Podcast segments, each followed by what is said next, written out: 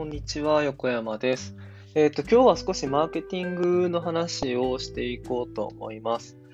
えっ、と、まあ、マーケティングと一言に言っても、なんかいろんな種類のマーケティングがあるんですけれども、まあ、その大枠の部分ですね、えっ、と、人を集めてきて商品を販売するっていうのが、まあ、基本的にはマーケティングの、えっ、と、大枠になるんですけれども、え現在のマーケティングは、えっ、と、結構唐突なんですけれども、マーケティング4.0だと言われています。まあなんか第4世代みたいな感じで思ってもらったらいいのかなと思うんですけれども、えっとまあこれは誰が言ってるのかっていうと、フィリップ・コトラーっていうまあマーケティングの対価みたいなアメリカの方がいらっしゃるんですけれども、まあその人がまあ現代のマーケティングっていうのはマーケティング4.0だっていうふうに言ってるんですね。で、4.0ってことはもちろん1.0、2.0、3.0っていうのがあったんですけれども、それぞれ何かっていう話になるんですけれども、マーケティング1.0は、えっ、ー、と、物が足りなかった時ですね、えっ、ー、と、出せば売れるみたいな状況。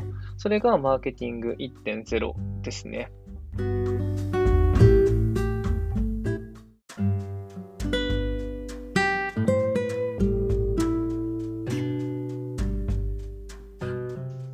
こんにちは、横山です。えっ、ー、と、今日は少しマーケティングの話をしていこうと思います。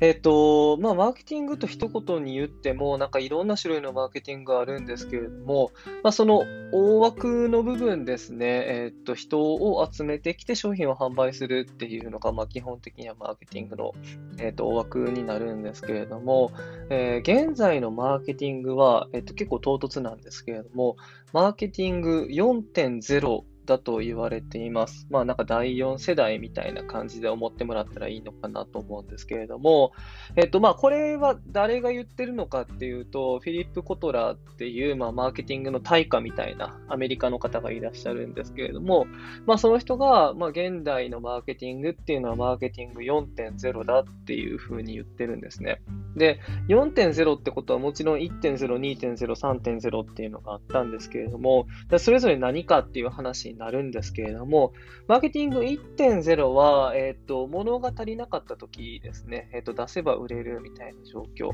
それがマーケティング1.0ですね。